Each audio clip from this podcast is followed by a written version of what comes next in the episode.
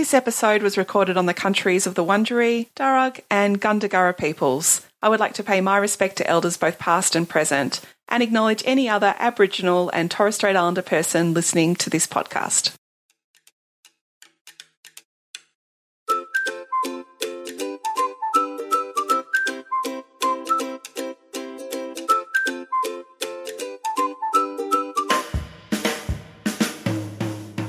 Welcome to Weekend Birder. I'm your host, Kirsty Costa.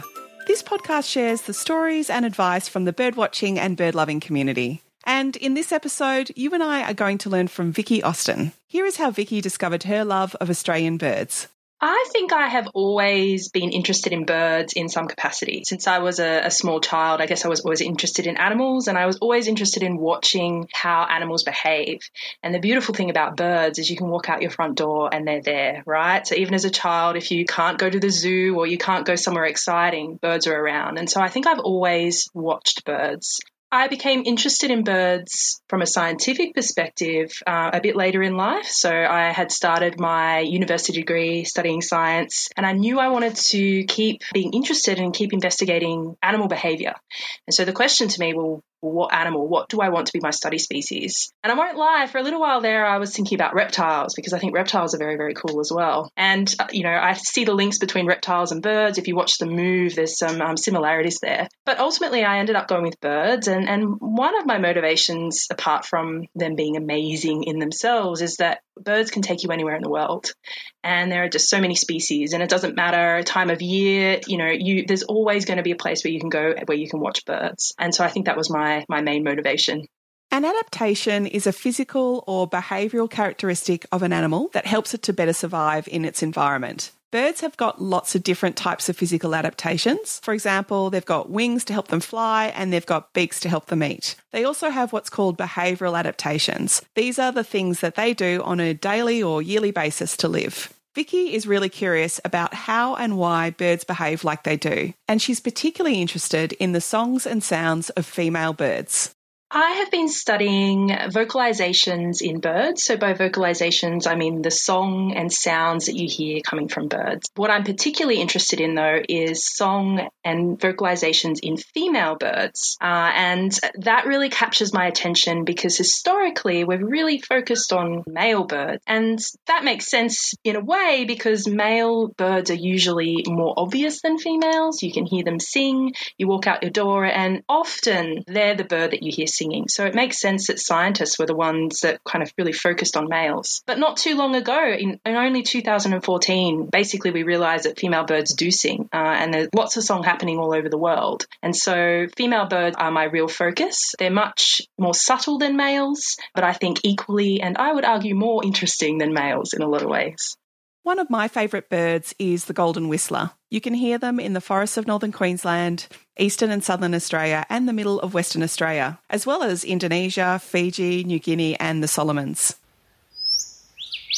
I guess this bird has captured my heart because of its loud song and the bright yellow, black, and white feathers of the male. I've always wanted to know why the female golden whistler doesn't have these bright colours. They are generally grey with a pale olive tinge on their backs. So Vicky is here to tell us why female birds, like the golden whistler, have different physical and behavioural adaptations to male birds males and females act differently because they have different goals or purposes, if you want to say, in the way they behave. We often think about it in terms of the term sexual selection, which is um, someone, a very famous scientist called Charles Darwin, um, termed. And basically, he observed birds in the wild and he noticed that males were really colorful and really loud. And he proposed this idea that the reason males are colorful and loud is because females are selecting males. They will only mate with males that have those beautiful colors colors and those beautiful songs because that color and that song is a sign of their quality. And so, of course, if you're going to have offspring, you want to mate with the, the prettiest, most clever male that there is. And so, this idea of sexual selection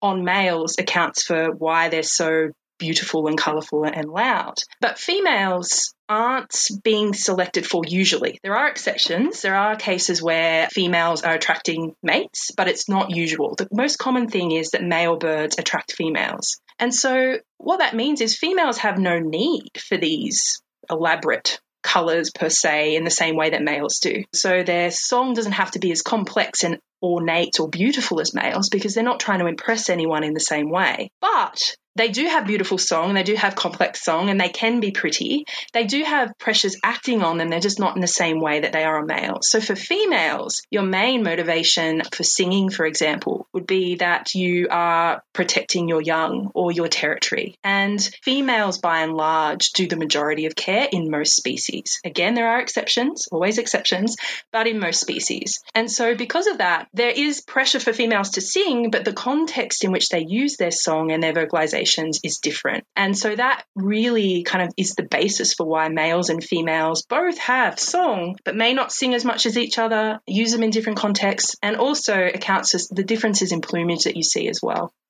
That makes total sense. I don't know about you, but I've never really thought about female birds in this way. Their appearance and their sounds, their adaptations, help them and their chicks to survive in their environment.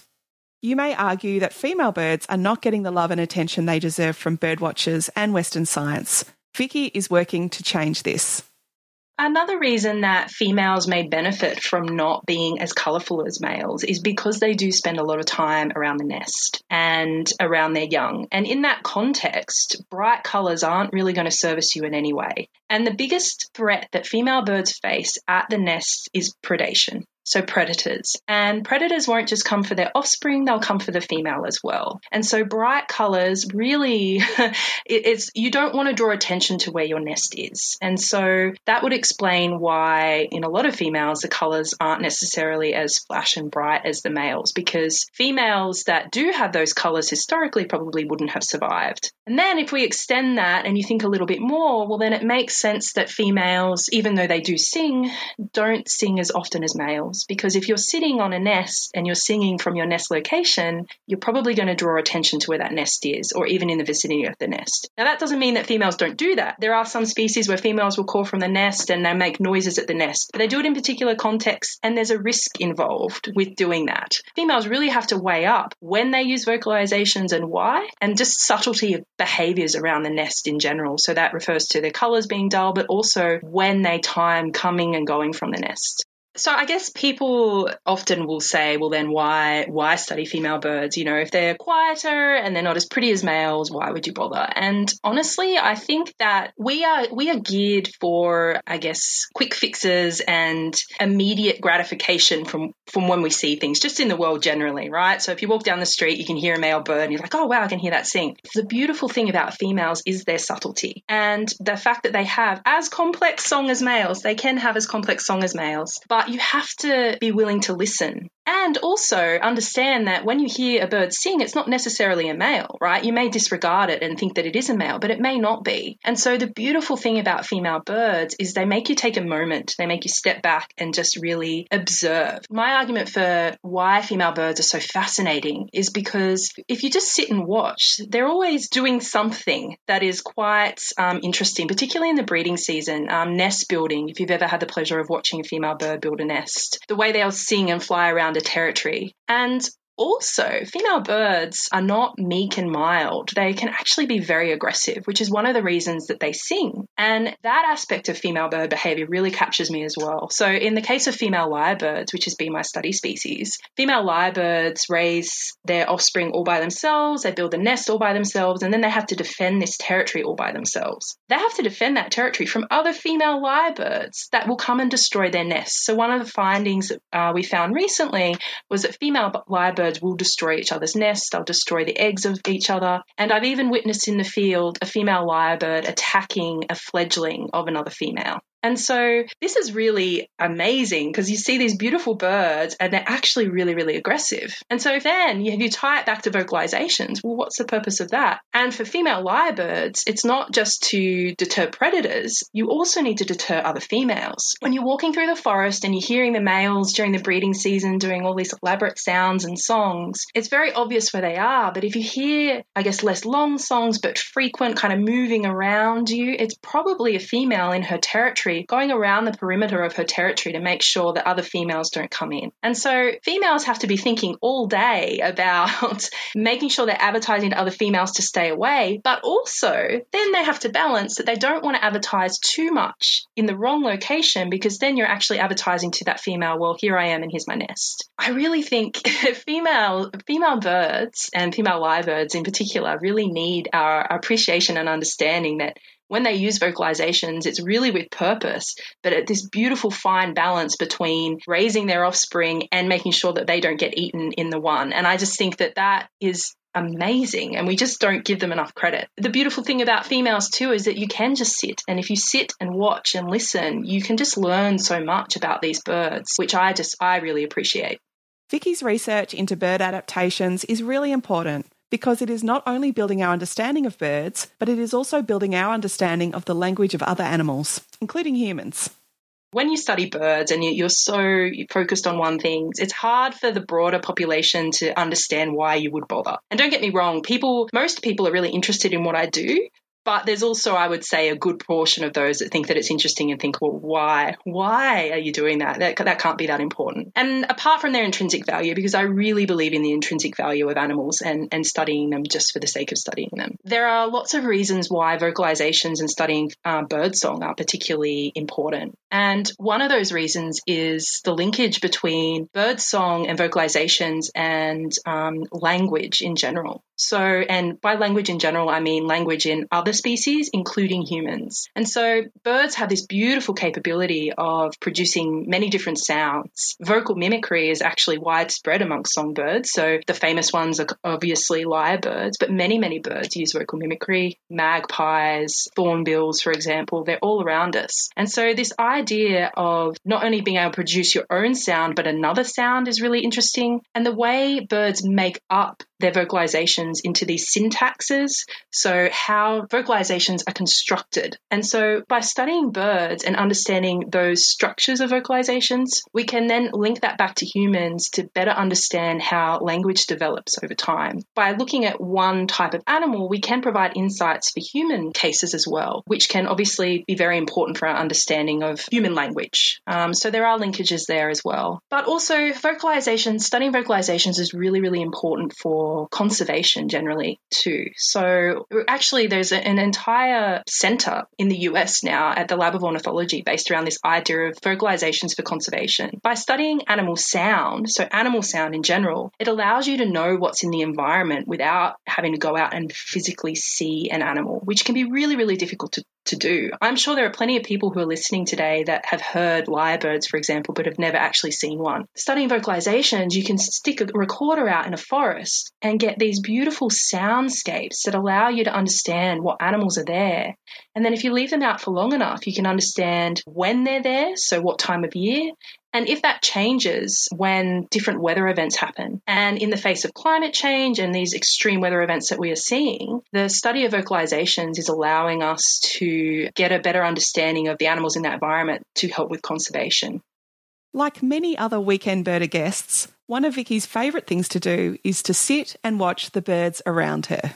Female birds are are just wonderful. And if, if you just need a moment in your day, really just going for a walk is great, but if you can just take a moment to pause and just watch, whether it be a female bird or a male bird, you'll be really, really surprised about what you can learn from these birds just by taking a moment and watching. And I really, really encourage and promote the idea of, of getting involved with citizen science groups that are studying um, animals and bird behavior. I've worked closely with the Sherbrooke Lyrebird Research Group, for example, as part of my PhD, and the knowledge that this group has collectively is absolutely astounding astounding. They've been studying these birds for many, many years. And I think that collectively their knowledge can extend beyond that of scientists throughout the world. And so the scientific scape is there for everybody. And if you are interested in, in contributing to that, there are many, many conservation projects throughout Australia that you can get involved in. And they can be really, really simple things. You know, it could be just walking through a forest and noting the birds that you see and submitting that to a website somewhere. Um, there may be opportunities for you to get involved with a, with a a project where you can do desktop work, where if you're unable to go outside and walk around, you can work from your computer and upload images or sounds or songs that um, may be recorded. So there are lots and lots of ways to get involved, and I really, really encourage that because